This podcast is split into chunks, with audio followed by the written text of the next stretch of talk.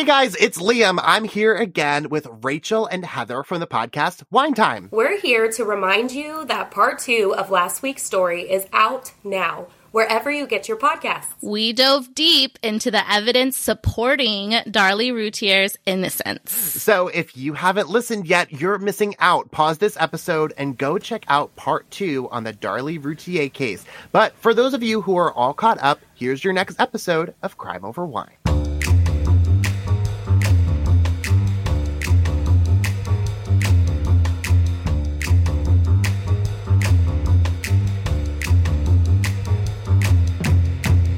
Hello, everybody, and welcome to the thirteenth episode of Crime Over Wine, the only podcast with head-scratching true crime stories that are just better over a bottle of wine. I'm your host, Liam Collins, and this week I am joined by another fellow newsie, a southern transplant to the beautiful state of Montana. My guest co-host this week is Jed Kristoff. Hello, Jed. How are you doing? I'm doing well. Hey, Liam. Thanks for having me on. Jed and I met when we were both little baby interns at a T V station in Charleston, South Carolina. Now, Jed is a meteorologist at N B C Montana, where he's a dog dad and also populates his social media with incredible pictures of the sights of Big Sky Country. How's that going for you, Jed? Oh, awesome. It's just absolutely gorgeous out here. I'm actually kind of keeping one eye on this and the other eye on the potential for an aurora tonight, if that happens.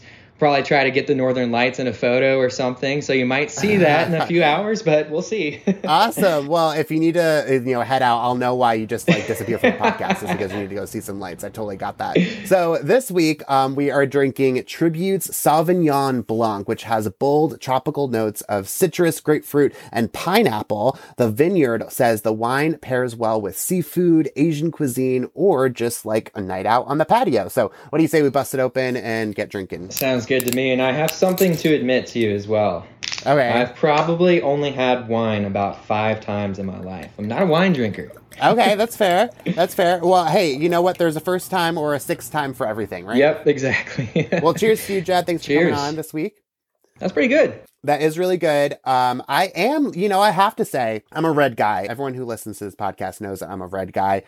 But if I drink a glass of white, it's usually a Sauvignon Blanc because I am also a very dry nice. wine kind of dude. And so Sauvignon Blanc is usually my go-to. And I'm really digging this one. I definitely, you definitely get the citrus flavors, but you also, it's very, very, very yeah. subtle, very, very light. You know, out of all the wines I've had, I actually really do like this one. Like, I'm not just saying that. It's pretty good. Would you say like top five like wines that you've ever had? Definitely. That's an easy one. Okay. Okay. Fair enough. Well, let's make like a short transition over to like this crazy story that I'm about to tell you about, Jed. I mean, it is absolutely a roller coaster. Um, what do you say we make that transition? Yeah, let's do it. Well, Jed, this week I want to tell you about how an environmental crisis is exposing the horrors a major American water source has been unknowingly concealing for decades.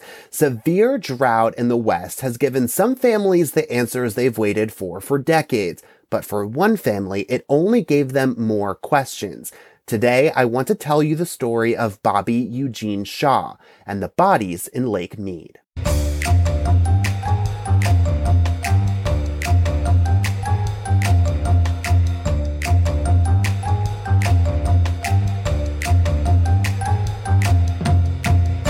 So in order to understand the story I'm going to tell you about today, you first need to understand the monstrous water crisis going on in the Western United States, quite literally as we speak. And nothing demonstrates that crisis quite as much as the conditions of the country's largest source of water and power, Lake Mead. The Lake Mead area received about seven million visitors in twenty twenty-one and is a water source to about twenty-five million people in Arizona, Nevada, California, and Mexico. The lake, along with Lake Powell, feeds into the Colorado River. But over the past two decades, as severe drought has gripped the region, these critical sources of water have dried out significantly. It's being caused by a dry spell in the Colorado River basin, over-extraction, extreme heat, and also decreased snowmelt. From May to October of twenty twenty-two, levels at the bodies of water have fallen to historic lows. Last year, the lakes were about twenty-six percent full, the highest level since it was first filled in nineteen thirty-seven. To put that into context, in nineteen eighty-three, the lake's height was about one thousand two hundred twenty-five feet. In the summer of twenty twenty-two, those levels dropped to one thousand forty feet, a drop of nearly two hundred feet. Now, that might not sound like a lot of water, but let me put that all into context for you. That translates to about sixty-seven yards down, about two-thirds wow. of a football field. And that equals five point five trillion gallons of water. And Jed, there are some aerial shots of the progression of this drought that I'm going to send to you right now. And we're also going to link to these pictures on our website too. Wow. That is just incredible.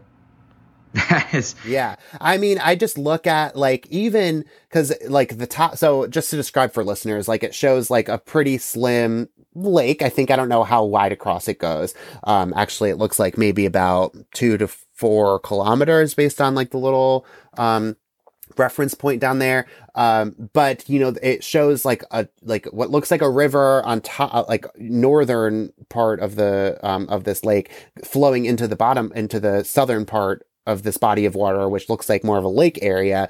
And, you know, over the last twenty years or so, it's dried out. I mean, there, you can't see any water based on the aerial yeah. photo from twenty twenty-two. That's crazy. Even in just that one year's time, that is a significant difference. yeah. Yeah. So true. Yeah. So it's looking at three different pictures. So the, uh, all the way to the left is two thousand. The middle is twenty twenty-one. The middle, the right is twenty twenty-two. Yeah. I mean, like you said, I mean, twenty twenty-one to twenty twenty-two. I mean, I, I literally, I didn't, if I didn't look at the picture I, or the, the year, I probably would have guesstimated it probably would be, you know, about ten years out ish. Yeah. I mean, Uh, it's just, it's crazy how much it's I bad. Mean, it looks like it's just, yeah, so bad. So yeah, it's, oh, so yeah, that's, it's a, it's rough. And I think it just shows, you know, just, you know, the, and it, even like the surrounding areas too, you can, you can even see how it's just, there's no water being populated to those, to, to that land outside of that. And being so close to such a huge city, that's a main source mm-hmm. of drinking water. And then you got the farmers. That's a big concern. Yeah.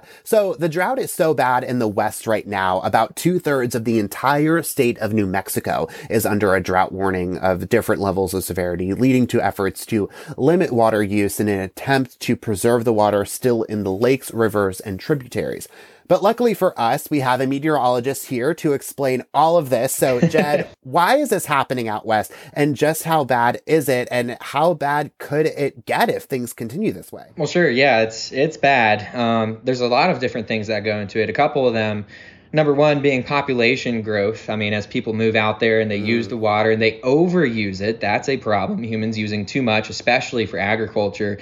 And then uh, also, of course, climate change, you know, higher temperatures, low precipitation, climate change. You've got more extreme events that last longer. So more extreme droughts that are lasting longer, which is exactly what has been going on here.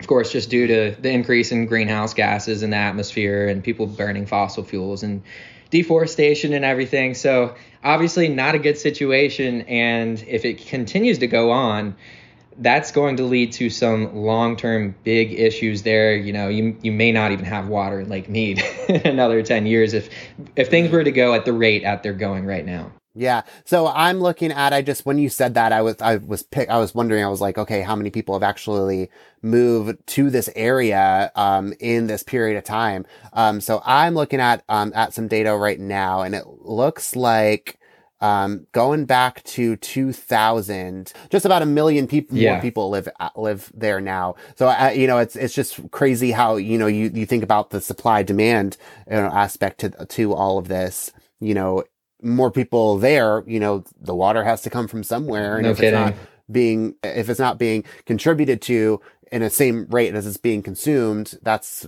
spells trouble, right? Absolutely. There's a little bit of good news. I do have to say Utah has been getting mm. slammed with snow lately. So the snowpack's actually mm. doing really great out there. That's going to help a little bit as that flows into the Colorado River and eventually Lake Mead. But I mean, that's still just a, a tiny dent in mm-hmm. what has already just been a very impressive drop in water level there. Yeah. Well, yeah. So, and the drops in water level was becoming so dangerous around this time, and it still is. Federal officials say it could take years to replenish the West's water resources. In twenty twenty-two, the levels dropped about thirty-two more feet. And environmental experts said if the levels dropped that much this year, power generation would become a significant concern because that would leave some tubes exposed, meaning they couldn't pick up any more water to power resources.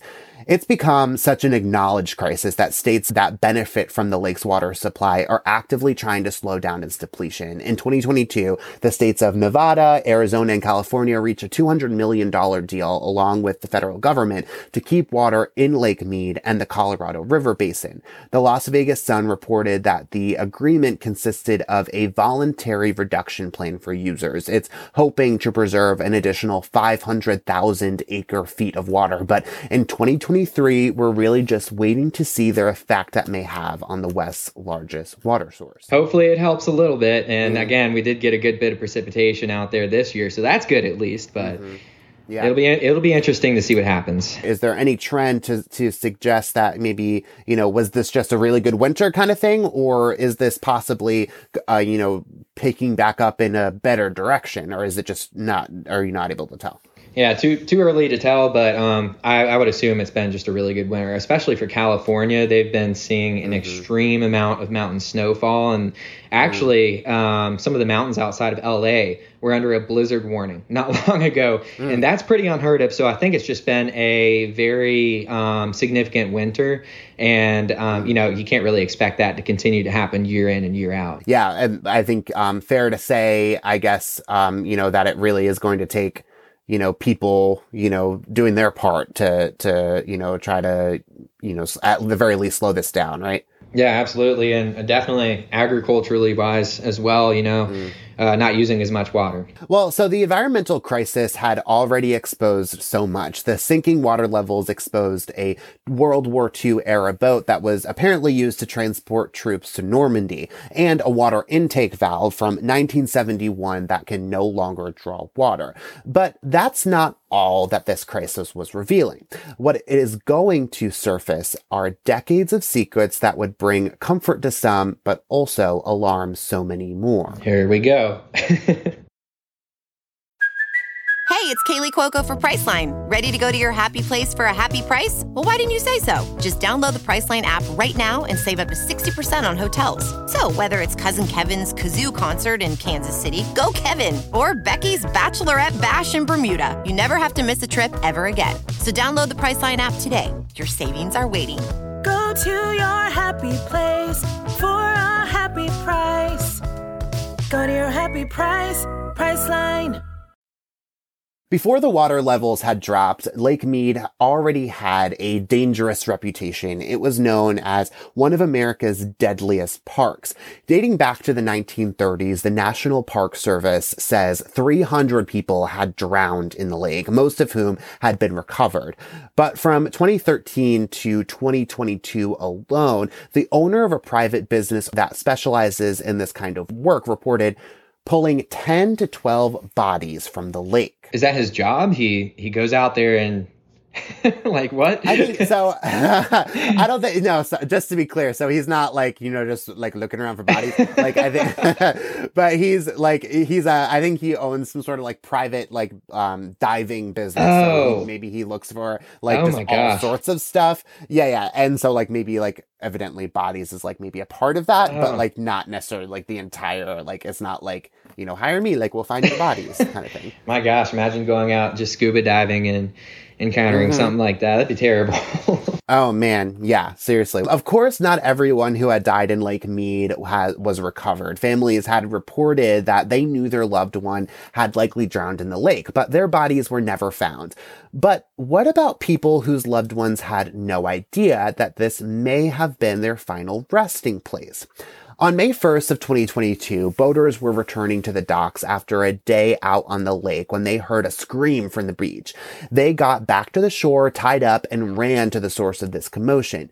There, they saw a fifty-gallon corroded metal barrel stuck in the mud near the popular boat ramp.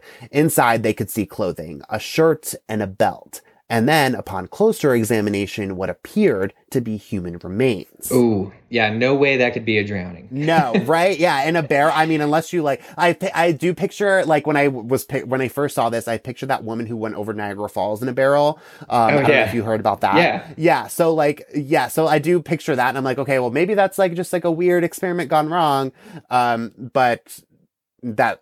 spoiler alert, like, not the case here. Did they find out the cause of death? So the body is in advanced stages of decomposition and easy to believe because they think this man had died between the mid nineteen seventies and the early nineteen eighties based wow. on the clothing he was wearing. Now, in normal circumstances, it would be nearly impossible for a medical examiner to determine a cause or manner of death on a body being underwater for quite literally decades. But in this case, they're able to do that. That's because it's very obvious there is a clear as day gunshot wound directly to the head. Ooh. A local expert says it had, quote, all the makings of a gangland hit. Wow. So someone definitely murdered this guy and just dropped him into the lake, hoping that the lake, you know, would stay at the level it was at. Right. And then here we have this drought affecting the lake. And yeah, forty years later, here we go. You know, that makes me think, how many bodies could be in the lakes that I visited here in Montana? Yeah, I'm not going to lie. Um, when I started reading this, I was like, yeah, there's no way I'm ever, I'm, I'm not a huge lake person to begin with. Um, but I definitely was like, yeah, I'm never, never going in a lake ever again after this one. Mm-mm. And I know they, obviously they, they clean up the water and everything, but like all the folks mm-hmm. drinking that water, just think about that. Yeah. like... Yeah. Yeah. Yeah. Um, didn't that, my mind didn't go there. Um, now my mind is definitely going there. Um, yeah, that's really gross. Really gross. Well, police start creating this narrative of how this man may have spent his final moments nearly fifty years ago. They said he was likely shot in the head execution style and crammed into the drum before it was dropped into the lake. Police said it was very clearly a homicide. A local mob museum said this was historically a mob method of disposing bodies. And coincidentally, around the time investigators had estimated this man likely died, the mob had a stranglehold on the city of Los Angeles, which was just about a thirty minute drive from Lake Mead. They said the mafia would use casinos and resorts for the purpose of laundering money and specifically would pressure non-union businesses in the area to sign on using scare tactics as an effort to get them to pay up in exchange for protection. So bottom line, don't get involved with mafia. um, yeah, yeah, yeah. I was like really picturing like every single stereotypical mob movie I've ever yep. seen. Like when I was reading this, I was like, yeah, this this feels right. Uh, what about the scene of the crime? Did they find anything else? Well, so not far from the barrel, a second barrel is apparently found, but this one had no human remains inside, so it's not totally clear if they're like directly connected. Investigators believe that when these barrels were put into the lake, they were likely submerged about one hundred feet underwater and a few hundred yards from shore. But as levels in the lake dropped, the barrels became exposed. A while later, a journalist called into police because they had found a gun near where the barrels were found, as reported by N B C News. But police say it's not clear if the guns were connected to the body, adding that guns were, like, constantly popping up along the beach, which, like... Totally normal? Okay, like, feels like a weird thing. Like, I've been to the beach many times. I know you're a huge beach guy yourself. Like, I've never once found a gun, and no. I've never even heard of, like, a gun popping up on the beach, on any beach before. Like, have you ever found a gun? No, definitely. Well, actually, I haven't found a gun, but this is actually a complete side topic. But uh, there was one time okay. a Civil War ordinance, I think I'm saying that right, essentially like an old Civil War explosive like washed up on Folly, and they had to, on Folly Beach, South Carolina, and they had to like mm-hmm. section that entire area off on the beach so they could go like dispose yeah. of it. And that, that makes sense. Like, that's like a yeah. very like reasonable thing, you know, like there are warships all the time, like, you know, decades, exactly. years later. Like, that washes up after one time.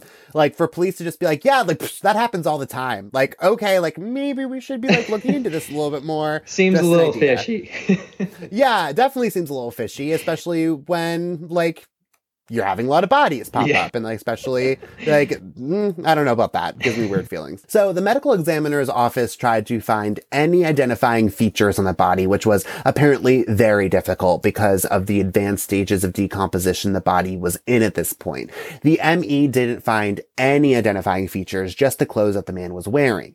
The medical examiner performed a number of tests, including, of course, an autopsy and a toxicology. But as far as I can tell, those reports still haven't been completed, or the more likely answer is that they didn't contain anything significant because of the length of time that we're talking about since the man had been killed. The man had become known as the Hemenway Harbor Doe, named after the location where he was found.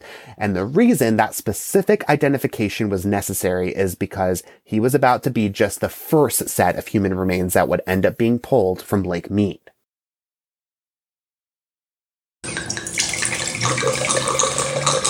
Well, it sounds like I'm going to need another glass of wine now. Oh, we're like only halfway through, Jed. Like, oh, we're not even there yet. So yeah, so you're like, definitely take a second, fill up the glass because the, I mean, I'm really enjoying this one. It's, um, I am about, I think about like halfway through my first glass. Oh, sweet. Um, and very citrusy, like very, very citrusy. I noticed that. Yeah. Yeah, for sure. And you know, it's just, it's just so crazy how you notice the flavors once you become aware, aware of them. Really take a second to like, think about like what you're drinking yeah, and read the label. Absolutely. Like that is one of the things that I've learned, you know, while when doing this.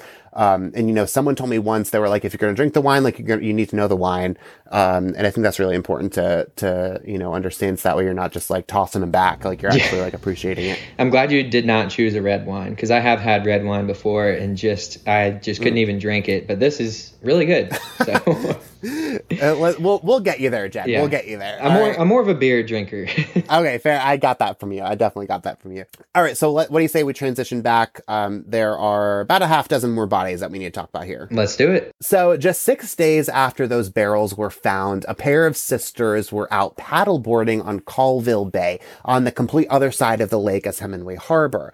The sisters came across a set of partial human remains in the sand, and it's not clear what exactly the human remains were. I saw some reports that said it was just a jawbone, while others were more ambiguous about the remains. But police did say that the remains were more skeletal than the original body that was discovered on May first, which still apparently had skin tissue attached. Hmm. There was apparently enough of the remains for the medical examiner's office to give an age estimate. The M E estimates that this person was likely between the ages of twenty-three to thirty-seven when they died.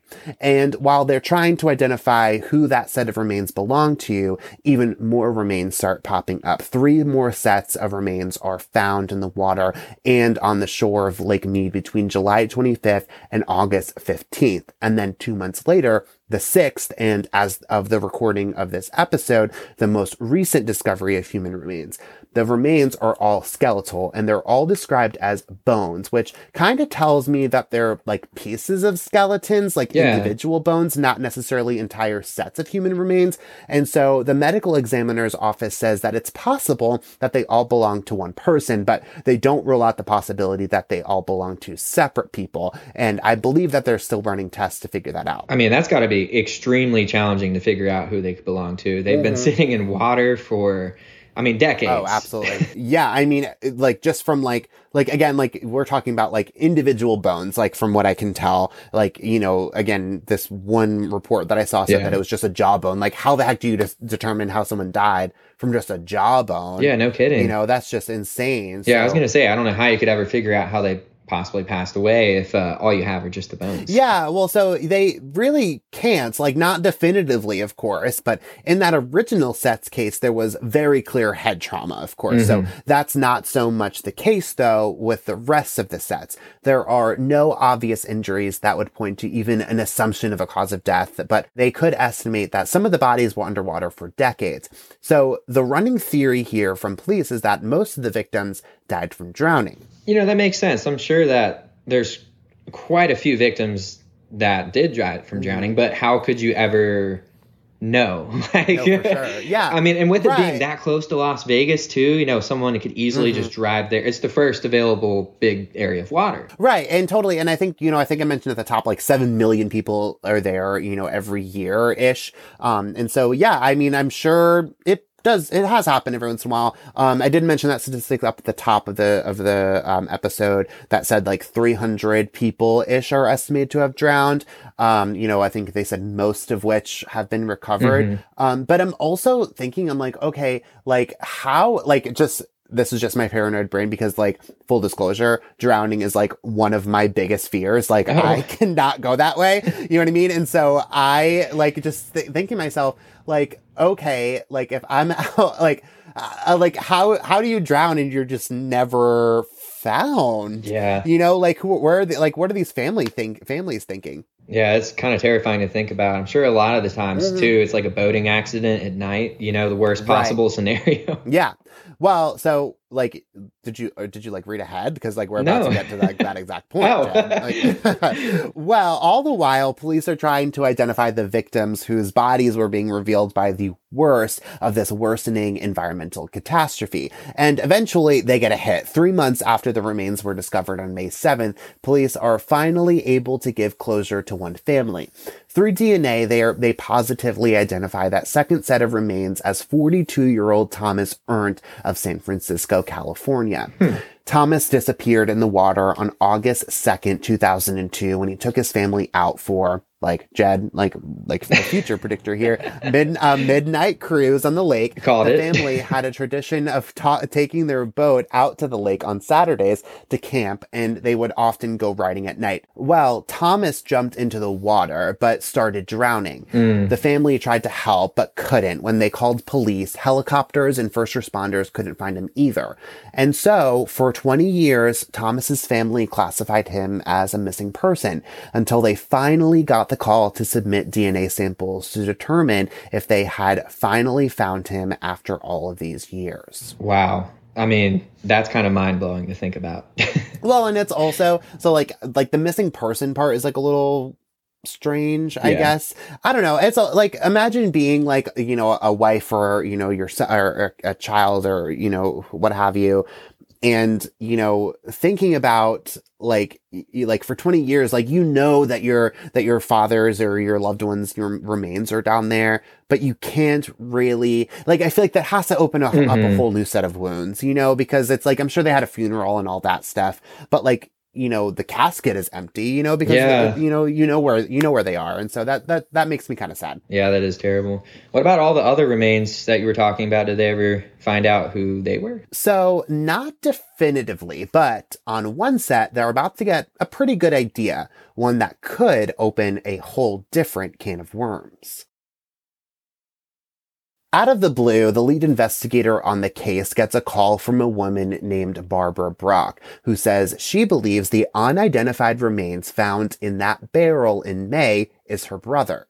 Okay, that's a little bit strange, like almost like a red flag. Like, hey, like, by the way, I think that might be my brother. Mm. Yeah. Yeah. I mean, I'm sure. Cause like, like I've done so many, like, you know, like, I'm sure, you know, like my like niche reporting is like crime stories. And yeah. so whenever I do any kind of like story, even slightly, you know, tied to the, to something like this, I, I always get somebody who says, hey, you know, I know all, I know all the tea or whatever. And they never do, you know, it's like, classic. So it's like, yeah. So it's like, they're like, people will do anything to get involved in a, in a story. Hmm. And so I'm sure like put like investigators are like, you know, a little bit of a red flag. So the woman tells K V V U, the Fox affiliate in Las Vegas, that her brother was Robert Eugene Shaw and that she hasn't seen him since nineteen seventy-seven.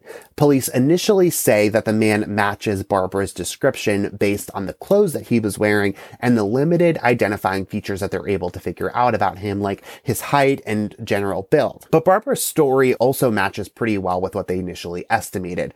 Barbara says that she last saw Bobby in Fontana, California on May fourteenth, nineteen seventy-seven, the same time frame police believe that this man may have died. Barbara says that the last time she saw him, he was going to Las Vegas with an unidentified friend, and she tells K V V U that she gave up on him being alive a long time ago. She also tells the television station something interesting, that her brother was a known member of the mafia. Well, there you go. It goes back to my point earlier. Don't get involved with the mafia. yeah, yeah, yeah. I think that's a very good, you know, life rule in general. Let's just not do it. Right. Yeah. I think, you know, from episode one, I think we all learned, like, do not get involved in cults. Like, okay, cool. Episode four, like, do not get involved in, you know, weird church situations. Yes. Do not get involved with mafia. I think that's those are very good life There rules. We go. I thought it was kind of funny how she was just like, oh, side note, by the way, uh, he was a known member of the mafia. yeah, like very, ca- like weird flex. Very, very yep. weird flex. Very, very weird flex. So this was, as I mentioned, a time when the mafia is basically running Las Vegas. And in nineteen seventy-six, a Las Vegas newspaper reported that Shaw was arrested during a protest on the Strip uh, against the Culinary Union. And this is when some point to a notorious Culinary Union boss named Al Bramlett. Now, there is a lot to dig through on Al. I went through like a massive click hole, but I'll leave all that information to some mafia podcast to comb through. But basically, Al died in nineteen seventy-seven too, in a desert outside of Las Vegas after he reportedly refused to pay a hitman for a series of bombings on non-union restaurants. Okay, wow. He kind of brought that onto himself there. Like, I hate to say that, but mm. if you're involved in illegal stuff and you're working with people that are doing illegal things, maybe pay them. I'm also picturing like every single episode of The Sopranos through this. Like, this literally just reminds right. me of... Yeah, like, I'm. This is exactly what I'm picturing, like, the nineteen seventy version of Sopranos. So, police give Barbara a D N A test to try to match her sample up with this still unidentified doe. But that's pretty much where things stand with that. As far as I can tell, those results are still not back yet. So, that family has not gotten the definitive answers they've been waiting for for almost fifty years. But their identity is just one piece of the puzzle here. Another piece of the puzzle is who is responsible for killing him. Regardless of who the man is, there's no disputing that he is a homicide victim, and I'm confident someone out there knows something after all of these years. So if you know anything about this case or any other missing persons case that has even the slightest connection to Lake Mead or the Las Vegas area, call the Las Vegas Police Department, and that number is seven oh two, eight two eight, three one one one, and we are also going to put that number on our website too. How cool would it be if we solved this crime? That would be really cool. Hey, you know what? If I keep going, you know, that's that's one of the reasons why I did this, you know, is just because I wanted to put these kind of cases out there that no one's really talking about. Yeah. And, you know, it would it would be neat if, you know, if, if we can if if somebody out there, you know, this this catches the right person and, you know, it, it got to the right people who, you know, saw that one thing. Remember that exactly. one thing back in nineteen seventy-seven that just didn't feel right. I mean, you never know. And there's always the chance. So there sure is. Um, well, in twenty twenty-three, that's pretty much where things stand, but probably not for long. That's because people pretty much universally agree that there are more bodies to be discovered at the bottom of Lake Mead. And with the current environmental crisis there, they say it's only a matter of time before they surface too. Steve Schaefer, who owns Earth Resource Group, an environmental consulting firm, says that these six sets of remains are likely just the beginning. He told Newsweek that he predicts hundreds of bodies will be pulled from the bottom of the lake every time the water levels drop more and more and more. That's because there are hundreds of legitimate drowning victims who still haven't been found years later. But the question is, how many of those bodies are victims of tragic accidents, and how many could be victims of foul play, just like Bobby? The environmental crisis that is depleting the levels at Lake Mead have this significantly positive side effect. At least two families who have found closure or are at least close to it. But it doesn't take away from the true nature of this disaster, and that's that drought that is crippling the western United States. And you can help stop it too. Pretty universally, experts agree that if something doesn't change in twenty twenty-three, Lake Mead is just a lost cause, but that means it's not too late.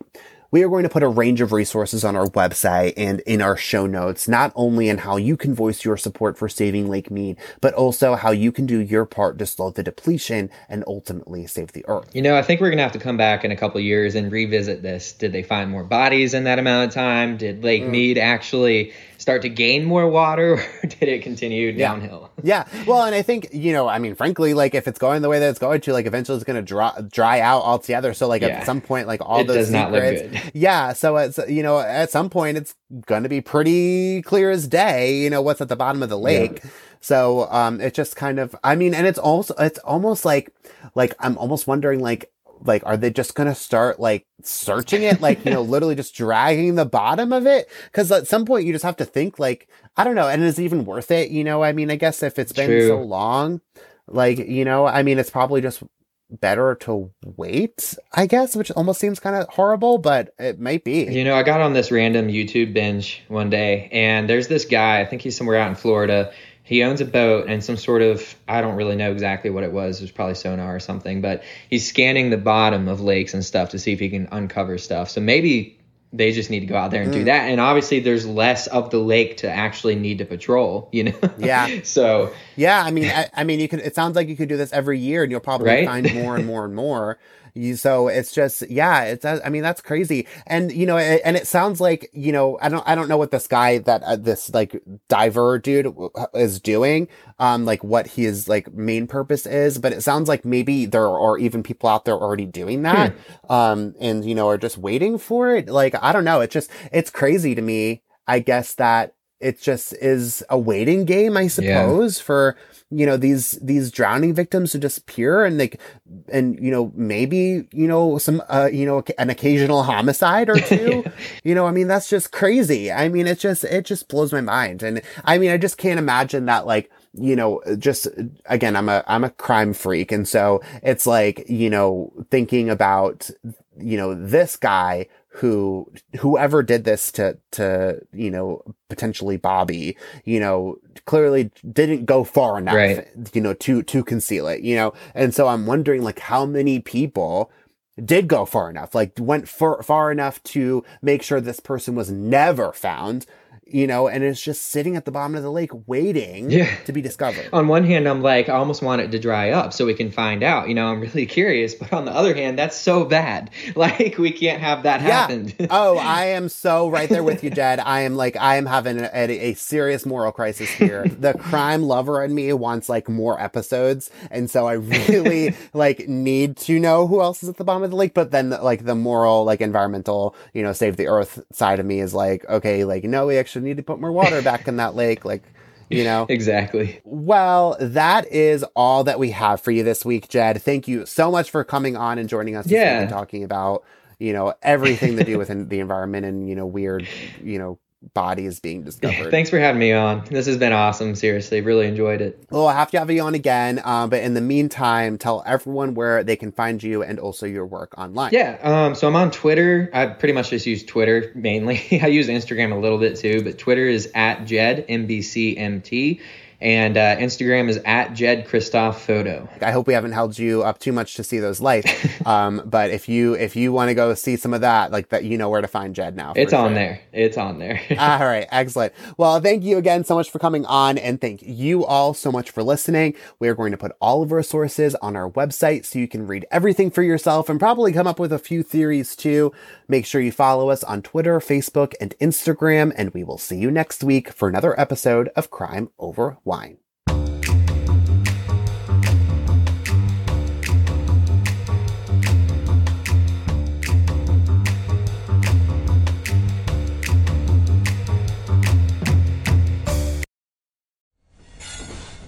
Proud member of the PodNooga Network.